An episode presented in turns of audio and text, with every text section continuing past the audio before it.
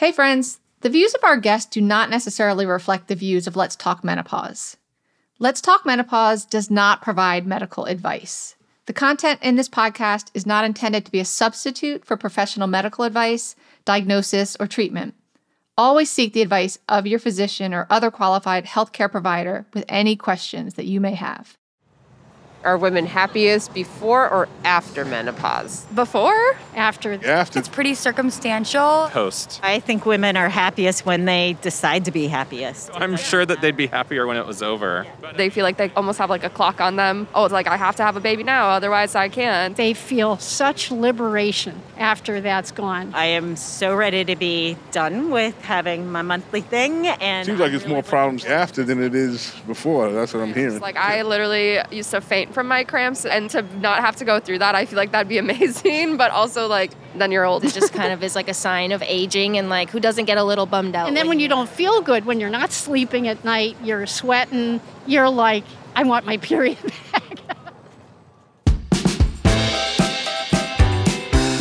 This is Hello Menopause, a podcast where you'll hear real menopause stories from real people. Whispering behind closed doors? Not here. And we promise it is not just in your head. And you are not alone. I'm your host, Christine McGinnis. And I'm your other host, Robin Gelfenbien. Let's talk menopause.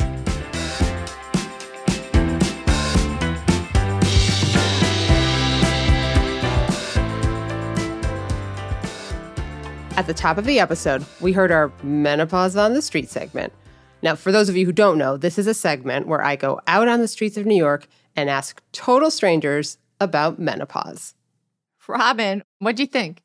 It's so fun to listen to these because I can always picture the people who I talk to, which I know is a little bit of a benefit to this.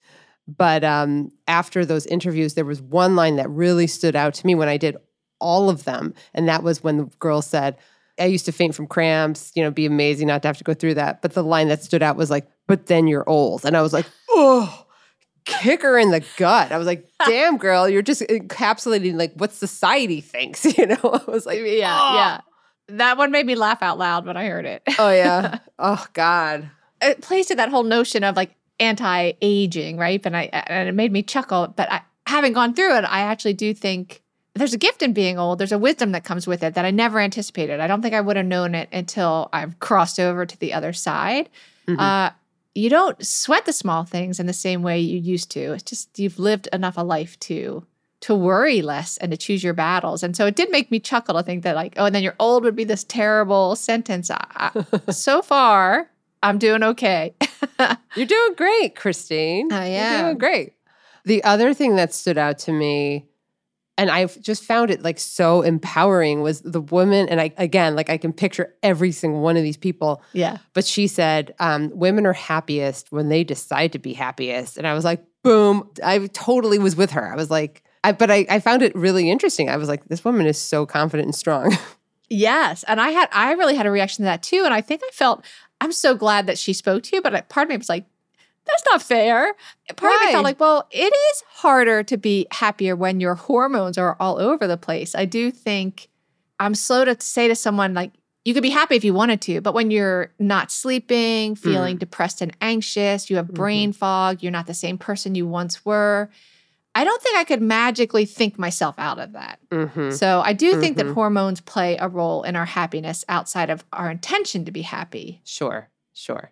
I was surprised to learn that women are happiest after they've been through it. Yeah, they are. Research shows, yes. Yeah. And I feel like the people I talked to sort of were like 50 50 on that, you know? Right. Because there were those 20 somethings who I spoke to who were absolutely lovely. The one who said, like, but then you're old. But I was like, that is their association because, you know, they're talking with their moms, they were that, like, their aunts, like, that was their only connection to it. And they're just like, Right. You're done, girl. You out. Yeah. And I'm like, no, no, no, no. apparently not. Like, apparently things were better. So hang tight. she cracked me up because I think I thought the same thing. mm-hmm. Oh, sure. I thought, oh, yeah, I thought that too. Yeah. Well, I just wanted to, and I don't know if we need to use this, but, and I actually thought, Robin, you would talk about it. So I'm bringing in my own age bias, I guess, was the whole notion of the ticking clock. Because I know I felt that for sure. My, like, I got married a little bit after other people. I became a mother a little after other people. And I definitely lived with the sense of a ticking clock that has stopped for me. Mm-hmm. I thought that was an interesting response from a person on the street. Totally. I think it didn't jump out at me as much because I feel like I hear it so often. So it just seemed like it's part of our normal conversation. Um, it didn't strike me as unusual, but you know, I can totally see it from that perspective. But then the other part of it is like there are people who don't want to have children. And so then it's like it doesn't even enter their conscious. I mean, it enters their consciousness, of course, but it's I don't think that that overwhelming feeling maybe quite as loud for some of them. Right. I don't think I noticed the absence of the ticking clock until I heard her say it. Mm, interesting. Mm-hmm. I Yeah. can see that. I think menopause took out my battery. You recharge like a champ. Don't worry about it. Without further ado, let's get into our conversation with our guest for today. We are thrilled to have today's guest, who is known as the Fit Chick. She is a professional health and fitness writer who's been featured in several publications like Bicycling Magazine.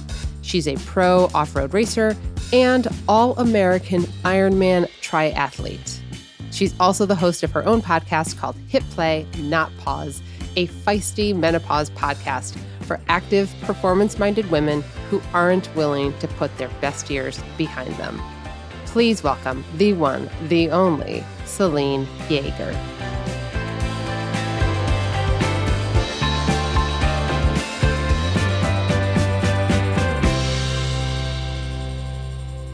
Thank you for joining us on the podcast today, Selene. Could you please introduce yourself to our listeners? I am Selene Yeager, and I'm the host of Hit Play Not Pause, which is a podcast for active, performance minded women in the menopause transition. But I'm also a longtime athlete myself. You know, I've done everything from Ironman Kona to mountain bike stage racing. These days I'm into gravel racing. Longtime writer for Bicycling Magazine and a bunch of other titles the men's health, the women's health, all of that. So happy to be here. Oh, we are psyched to have you. We are so thrilled to talk to you. Uh, you clearly just shared all of your, well, not even all, just like a sliver of all of your athletic accomplishments, which are many. so I heard you describe yourself as an accidental athlete. And I was wondering, like, how did you get into sports and like what kept you engaged and interested throughout your whole career? I think the answer to that is I just have sort of an activity gene that I didn't know that was going to be an athletic gene, right? You know, like when I was a kid, I I literally I say this story all the time, but it's true. I was just sort of that kid that rode their bike everywhere, even after everyone else got a driver's license, and I had a driver's license. Be like, oh, I wonder if I could ride my bike to the lake, you know? And it's twenty miles, and I've got terry cloth shorts and flip flops, and no water, and no helmet, and I made it, you know, I made it to the lake and it was cool and and I just did stuff like that and it wasn't until I got the job at Rodale Press, honestly, you know, which when I was I was like 20, mid 20s, that anyone ever said to me, you should try racing that thing, that bike, you know, that I always just rode for fun. I mean, I played field hockey in school and did the stuff that everybody else did, but I never outside of like being a pretty good field hockey player, you know, I got a, you know, little scholar athlete thing for that, but I wasn't playing any Olympic level sports or anything at that time. I was just a pretty good athlete, right? But it wasn't until much later that somebody said, You should try this thing. And I was like, mm. And then it went pretty well. And I was like, Oh, okay, maybe there's something there. So, given that, like, what was your training like when you were perimenopausal? It was my training and racing were very, very intense.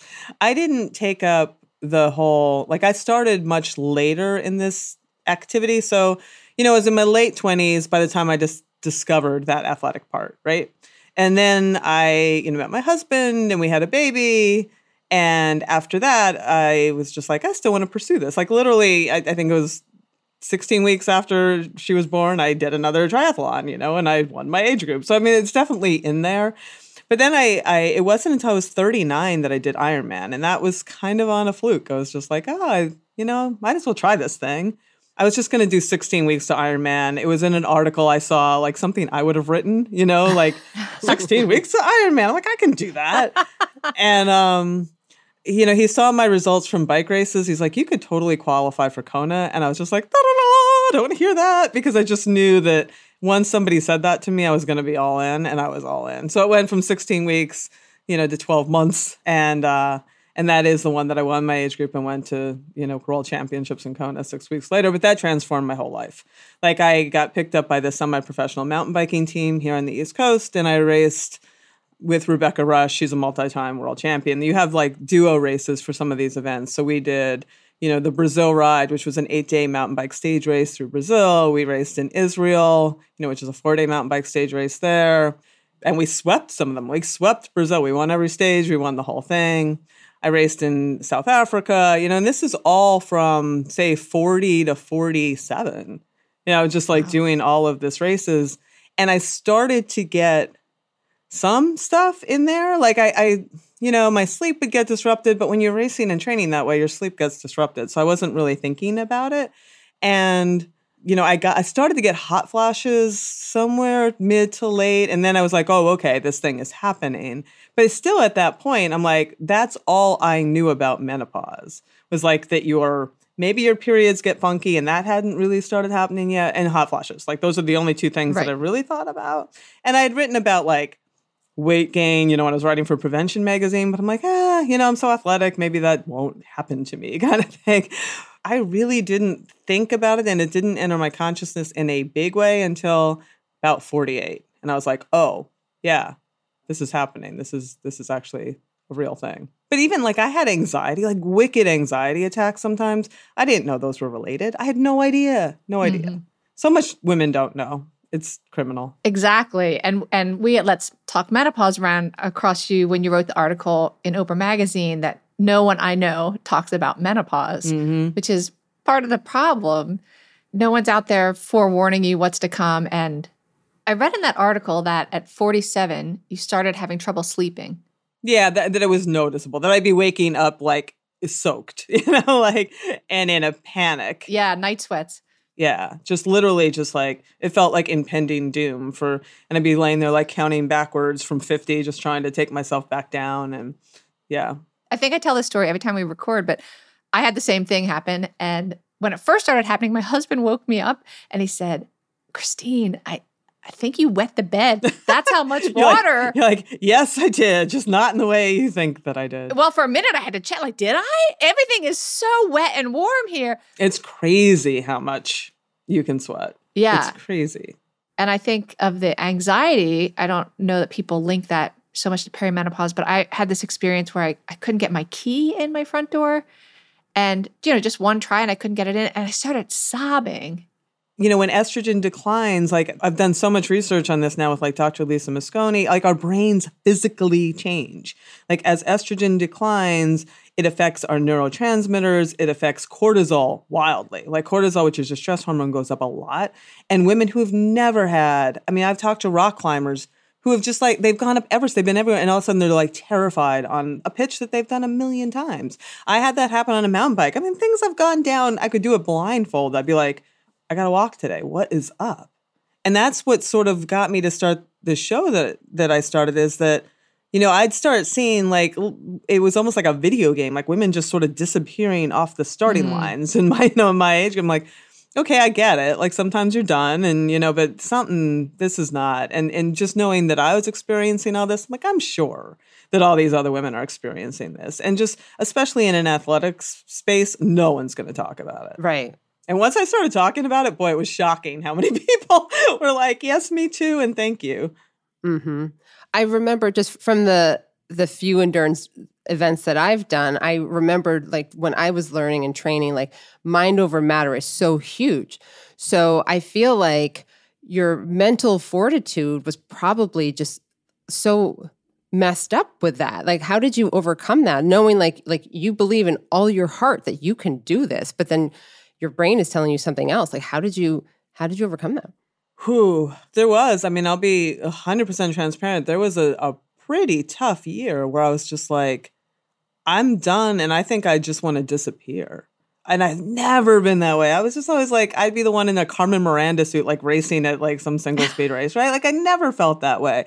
And I was just like, what is happening? And it was, you know, finally, I, I think just knowing, like once I started educating myself a little more because I'm a writer on this stuff. So I just started digging in and you know what what's happening. And once I understood the mechanism, it was easier because I was like, okay, like I can talk back to this. Mm. It's not, you know, I like I could put it in another part of my brain and be like, okay, I know what's going on, so I can talk back to it. It's sort of, sort of the same relationship that an athlete will have with pain, right? You know where it's coming from.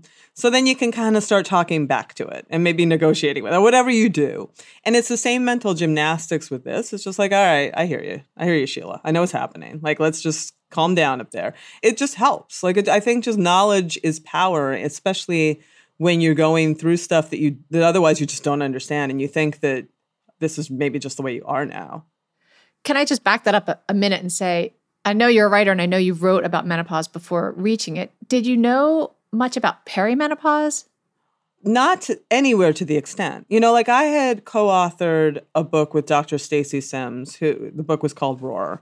And that came out in 2016. And she is a pioneer in the space of women's training physiology. And she's like she has devoted her life to exploring scientifically how women respond to training and nutrition differently than men do because of their sex hormones and their cycles, right? So we had written a whole book and it included a chapter on menopause. So I I was pretty well versed in how the hormonal cycle did impact some of this and you know when it started to get disruptive and those hormones declined what that meant. But we we didn't spend as much time in perimenopause itself when those hormones go crazy when they go haywire. And that's when it's really most disruptive because the brain so I saying before it physically changes. Like Lisa Mosconi's work I encourage anyone to look at it she did a study that came out last year that our brains physically change as estrogen goes down. The the gray matter and the white matter decrease, the glucose metabolism declines, like things get a little whacked out, but then they also rebound. The, as the brain weans off of it, you know, it, it compensates and it, it comes back from it. But it's that middle part that's the most disruptive for most women. And that I didn't know. And I also didn't know that estrogen was anabolic. I didn't know all this stuff. I didn't know that that's why you know your power and your your muscle can start to disappear and your bone can start to disappear so precipitously is because estrogen also influences all of these mechanisms. I didn't know that either. I've always been a super muscular woman and one day i looked in the mirror and was like oh my god what has happened and as a trainer, when I was in my 20s and through my 30s, and women would tell me this when they were in menopause, and I did not believe them. And I would like every platform I have, I apologize to them, and I'm going to say I'm sorry again. I'm sorry, everyone I didn't believe because you were right and no one listened to you. But you were mm-hmm. correct. That is true. It can happen really fast because our sex hormones go off a cliff. Like men's testosterone is a nice gradual decline. So, sure, they have the same sort of effect over time, but it's literally over decades. But you'll see if you look at women's hormones, they go just like you're throwing paint at a wall, and then all of a sudden they just go boom. like, of course, it affects everything. you know, like when you look at it that way, you're like, well, of course, this is how I feel. So, no, to answer your question shortly, no, I did not know as much about perimenopause. So, I read um, the piece you wrote, I think it was in 2006, the letter you wrote to your younger self. So, I'm going to challenge you a bit and say, like, what would you want your 45 year old self to know about what's to come? I would want that person to know that even things that you don't think will affect you are going to affect you. You know, like those body composition changes, that anxiety, that fearfulness. But it's not the end of the line. It's going to feel that way. But it's just a tunnel, it's a transition. And there's light at the end of that. So just keep going and educate yourself. Why do you think there is such stigma on this topic? Why do you think we don't know more about it? Because there's stigma with everything with women and their anything, right? That is remotely uncomfortable, whatever. Like the menstrual cycle was a stigma for how long? And we're finally coming out of that and just talking openly, like, you know, we don't talk about that time of the month where women bleed and stuff. Like, oh my lord. Remember hiding your tampon in your sleeve? Right? Like all this stuff. So, like, we're finally through that. But menopause, it takes it one step further because we also have a very age fearful society, right? And those two things kind of dovetail and go hand in hand in people's minds. But even though menopause can start in your early 40s and you're by no means going into the sunset at that point, you know, I think people still have this very tight association with menopause as an old thing. So, my God, I cannot say I'm menopausal because that means I'm old and then I have this whole other kettle of fish that I need to deal with and who wants to deal with that? Right? Like I think it's just like it's that simple. And, you know, we have all these values assigned to us that are linked indirectly at least to our reproductive viability. You know it, it's the, all of this. And we're starting to finally get past that but it's really entrenched. You know so i'm i'm super hopeful for my daughter's generation and for even like people not that far behind us because we are plowing a path through this stuff you know as we start talking about it more broadly like this Yeah, I agree. Mm-hmm. And I, I think I definitely relate to what you said about that feeling of being invisible. And uh, I don't know if you know, like I went into menopause at 34. Oh, I was one of them.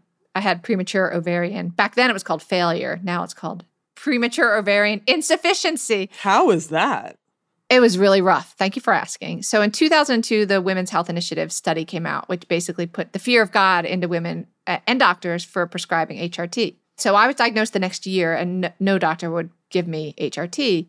So I just gotten married, and we were really athletically. This is where I get to be an athlete, trying to have a baby. And of course, I was missing periods. And so I was going through like Costco sized quantities of at home pregnancy tests because every time I missed a period, I thought I was pregnant, but I wasn't. Uh, it turns out I was menopausal. And so you get this diagnosis at the same time you're trying to start a family and you're dealing with infertility and saying to your husband, like, I don't know what happened to my libido. It was here yesterday.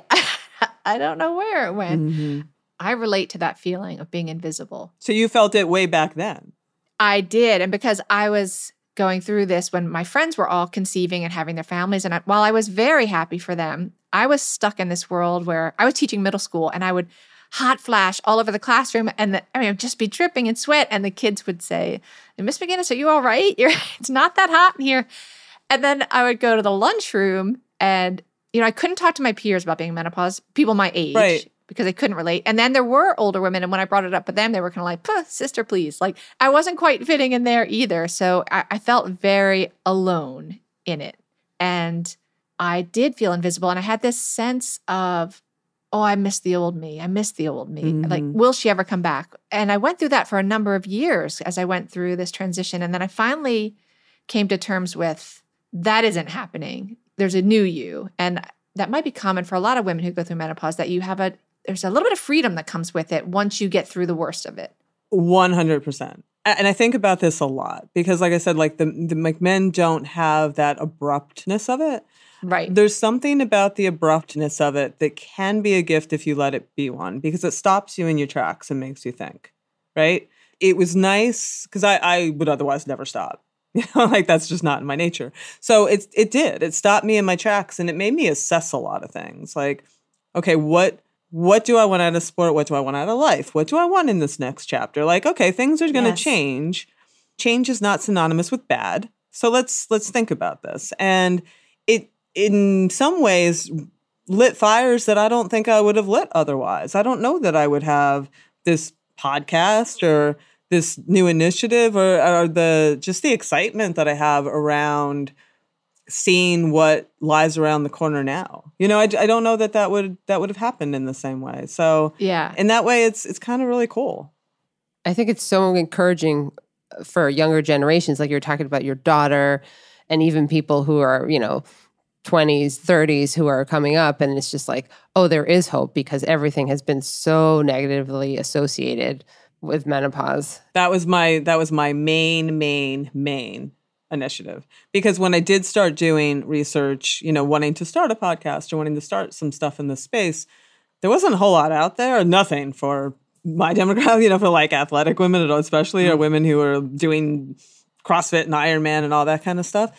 But what I was finding was just was the kind of stuff that the women's magazines were doing in the 90s and early 2000s just so negative talking about the menopause and the it was all weight focused and it was negative and negative and i was i was just like no no no no no no no no. Like it's just like when you start down that negative place it's hard to get positivity out of that dark hole right so then it just becomes a dark hole that people are just sucked into and and it feeds on itself and so th- that's one of the happiest things about the community and it makes me happy every damn day is they're so positive Yeah. I mean, women live on average now 30 years after reaching menopause. That that's a pretty big chapter of your life. oh easily Just going back when you were talking about how there's just hope for the younger generations. Like I was talking to my niece who's 13 and she showed me like her little period bag. And I was like, oh my God, I would, we were talking about before, like just hiding this, just having so much shame around it when I was 13.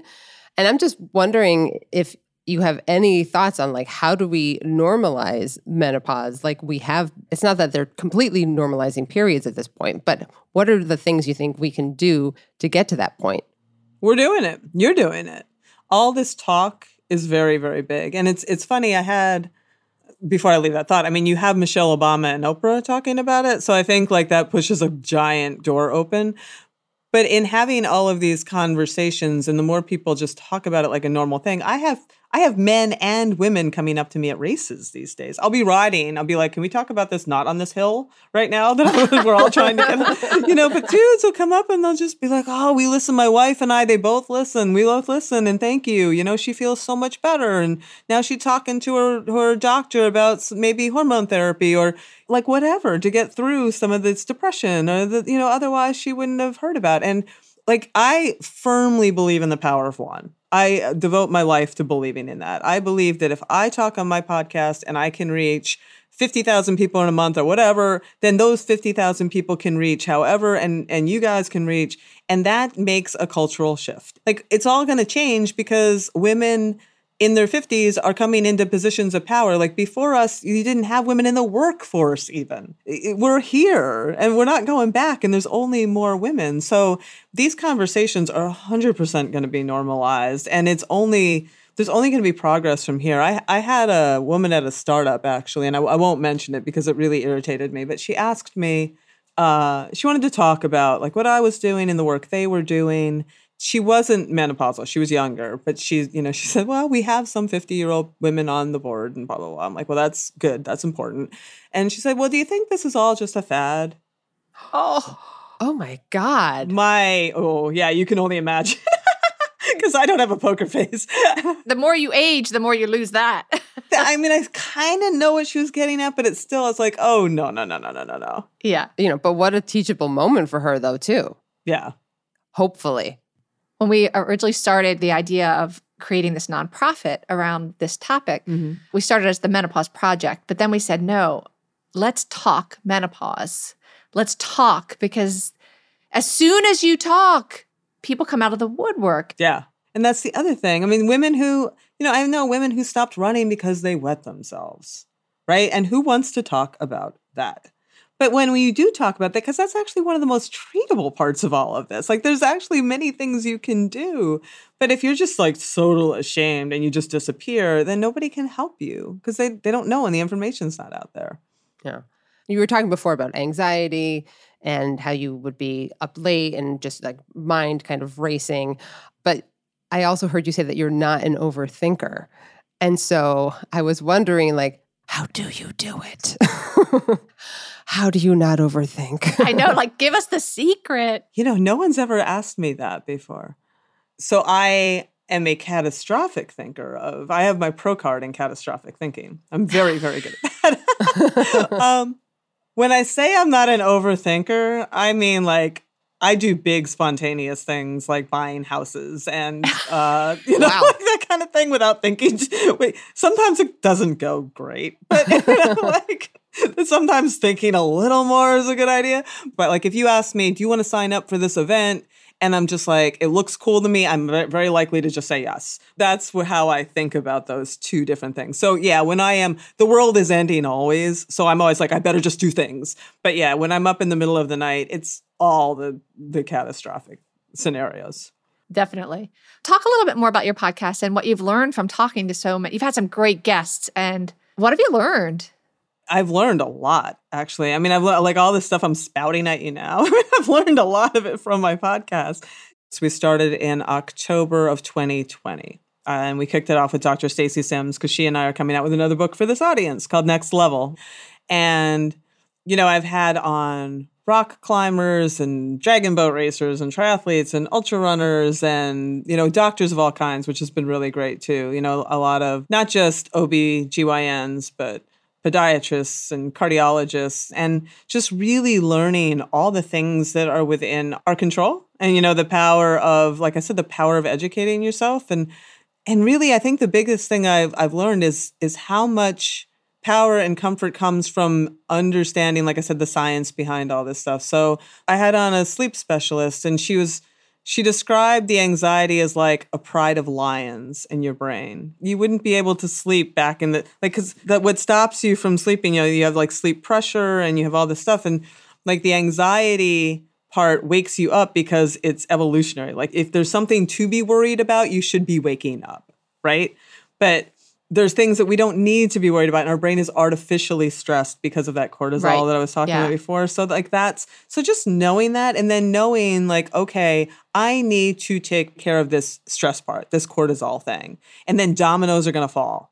And I'm going to sleep better and then when I sleep better, I'll be less anxious because that helps and then the body composition will be better. Like just knowing that you that there's these bigger pillars that if you knock on one, it has a mm-hmm. knock-on effect on all the other ones.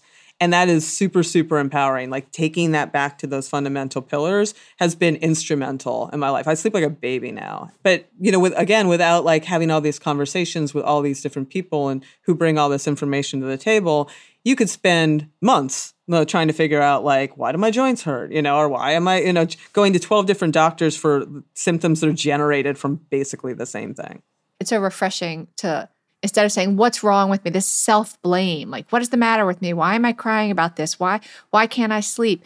When you say there's a medical reason that your body is going through this medical transition and your hormones are fluctuating wildly you can take the self-blame out of it. Totally. I'm going through a medical transition. My body is physically changing right now. How can i work with it? How can i help you Right. body? Let's talk.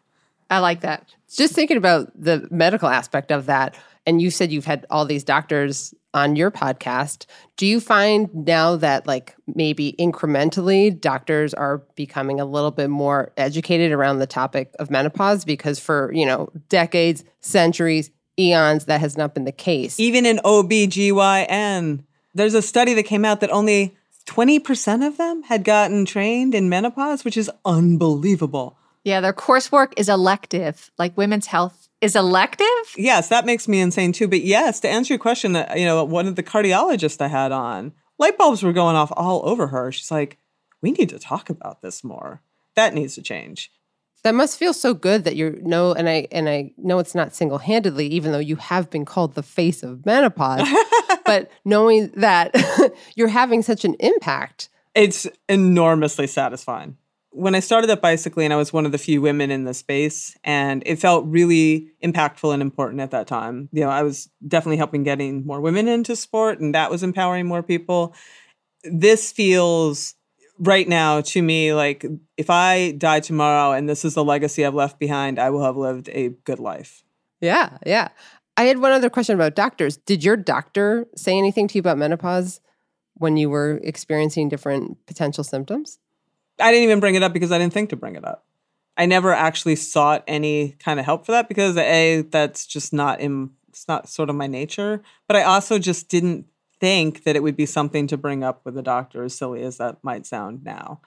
But now I have a menopause trained practitioner who I talk to, who's also part of CrossFit Health and somebody that I've had on my show. And I'm like, this is amazing. I can have a long, detailed, personal conversation with a very smart, trained professional who's one of the top doctors in Boston. And she speaks my language and is going to help me be my best in my capacity as this active woman in menopause, which is amazing. That's awesome. And I would think like aside from getting like this unbelievable information and advice, but just feeling less alone about the whole Oh, so great. Experience. Yeah. I mean, you've done so much. And I was surprised to hear that you felt alone when you were going through menopause. And I know you talked about like hearing from people at races and stuff, but like when you first shared your story, what was the response and like what really surprised you? I think I was surprised how willing other people were to talk. Do You know, I wasn't sure that was going to happen. I wasn't sure. It was actually quite anxiety producing to launch that podcast because I was like, okay, here I come, world. I'm going to talk about this thing that nobody is talking about. And I wasn't sure how it was going to land. And I wasn't really sure. I mean, I knew I was plugging into an audience, I knew they were there, but I wasn't sure how willing, you know, like Rebecca Rusch, who was a, that athlete who's a seven time world champion. She's still out there kicking ass. When I asked her to be on the second podcast, I wasn't sure she was going to say yes because I wasn't sure, she, you know, she was going to want to talk about it. But she's like, yeah, she's like, I've never actually said menopause. Hmm. You know, she's 53, never said menopause. But she she went to her coach and she's like, I want to see my my power numbers, you know, which is like when you ride a bicycle, it has a power meter, it tells you how much you're how powerful you are. She asked her coach, I want to see my power numbers before and after menopause. He's like, When did you go through menopause? She's having this conversation with this very high profile coach about menopause. And I hmm. am starting to hear menopause getting brought up on all these other cycling podcasts. And I don't think that's a coincidence, right? So that is what I'm finding to be fascinating. And maybe what surprised me is how willing other people, once somebody made it okay and open, like how many other people were actually willing to come forth and just talk super openly about it. Like I'm I'm always delighted and maybe a little surprised when the athletes I have on who are still active are like, yes, I'll come on your show and I'll talk about this thing. So, is life better before menopause or after menopause? There's no better or worse. It's different, but it's equally good. No, that's great. Um, and I also love your mantra, which I would ask you to just share with our listeners about just around this space. Would you tell us what that is? Yeah, live forward. Because I think, I don't think, I know that many people, men and women, but let's stay in the women's space, when they hit this this place and it's uncomfortable and things aren't working the same way and, and they're not liking what they're seeing, they immediately like kind of flip and they start looking in the rearview mirror and they start just looking backwards and looking backwards and looking backwards. And it's just like too early in your life to be just looking backwards and looking backwards on this life that you had and not the life that is in front of you. And I just really firmly believe that you should live forward as long as you can. You know, I mean, I understand like maybe when I'm in my 80s, I'll start looking back a little, but even then, like just keep looking forward, like live forward. When I raced, I would always not want to look over my shoulder because the race is in front of me, right? Like I, there's not much I can do. It's, you know, some, if something's coming up on me, it's coming up on me. I'm going as fast as I can. Mm-hmm. So like just keep eyes forward. That's where it's happening. That's what's going on. So I I carry that on into this space. I think like live forward because there's a lot of great things that are out there still. Yeah, it's awesome. And I think it's so inspiring. And uh, will you tell us a little bit about the book? Sure. It is called Next Level, and that is with Dr. Stacy Sims, who I was alluding to earlier. And it's really just uh, about, you know, keep on kicking ass and performing well as a performance minded woman going through the menopause transition. And where can people find out about you, about Hit Play Not Pause, and all of the awesome initiatives you've got going on? I would invite everyone to go to feistymenopause.com. That's where they can find everything. It's the company that hosts my podcast as well as the membership that I have affiliated with that and all the good things that we do is called Live Feisty Media. They do all things feisty, feisty triathlon, feisty this, and so we are feistymenopause.com. Come check us out. I love it. Stay feisty. it is. It's just got such awesome energy behind it. Just like the the podcast name. It's just like you instantly can glean that this is going to be a little bit different from the other conversations that we've heard about menopause for so long. So, thanks so much for talking with us today and for everything you're doing and I I hope to see you out there on the road, although you'll fly right by me and, and just kick my ass. Thank you, Selene. It meant everything. Thanks for the work you're doing. Thanks a lot.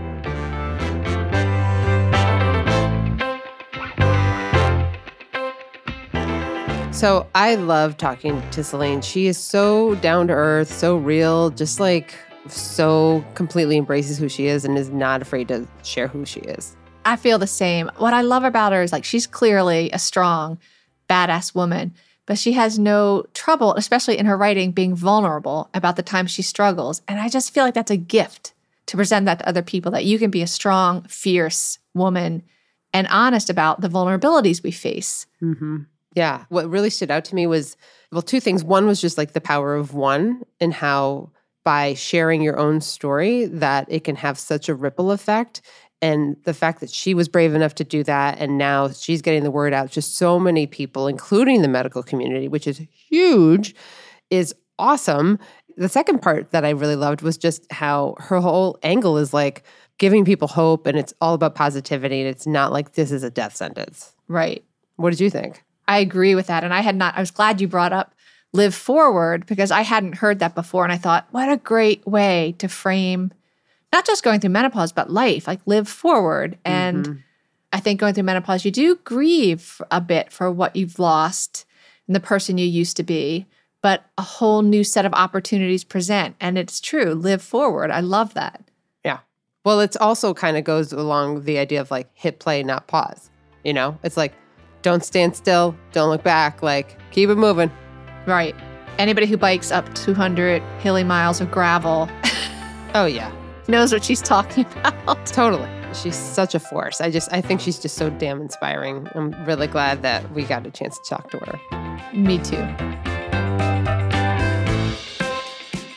Hey, listeners, if you enjoy this podcast as much as we enjoy recording it, we'd love it if you could help us out. All you have to do is rate and review the show, and it will help us reach more listeners. It only takes a minute, and it makes a huge difference. It really does. And if you want to follow the show while you're at it, we won't mind.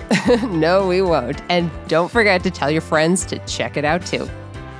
Our mission at Let's Talk Menopause is to give people the information they need so they can get the health care they deserve. Please visit our website at letstalkmenopause.org for a wealth of menopause information, including a symptoms checklist, information about long term health risks, how to navigate menopause at work, interviews with health experts, and so much more. A big thank you to Always Discreet for sponsoring this episode of Hello Menopause. Always Discreet, because we deserve better. Hello Menopause is a production from Let's Talk Menopause made in partnership with Frequency Media. I'm your host, Christine McGinnis. And I'm your host, Robin Gelfenbien. Ina Garkusha is our supervising producer, and Alana Herlins is our producer. Laura Boyman and Catherine Devine are our associate producers. Sydney Evans is our dialogue editor, and Claire Bidigary Curtis is our sound designer. Hello Menopause was concepted by Jessica Olivier, Jill Pachesnik, and Becca Godwin. This podcast is available on Spotify, Apple Podcast, Google Podcast, and wherever podcasts are found. So check it out.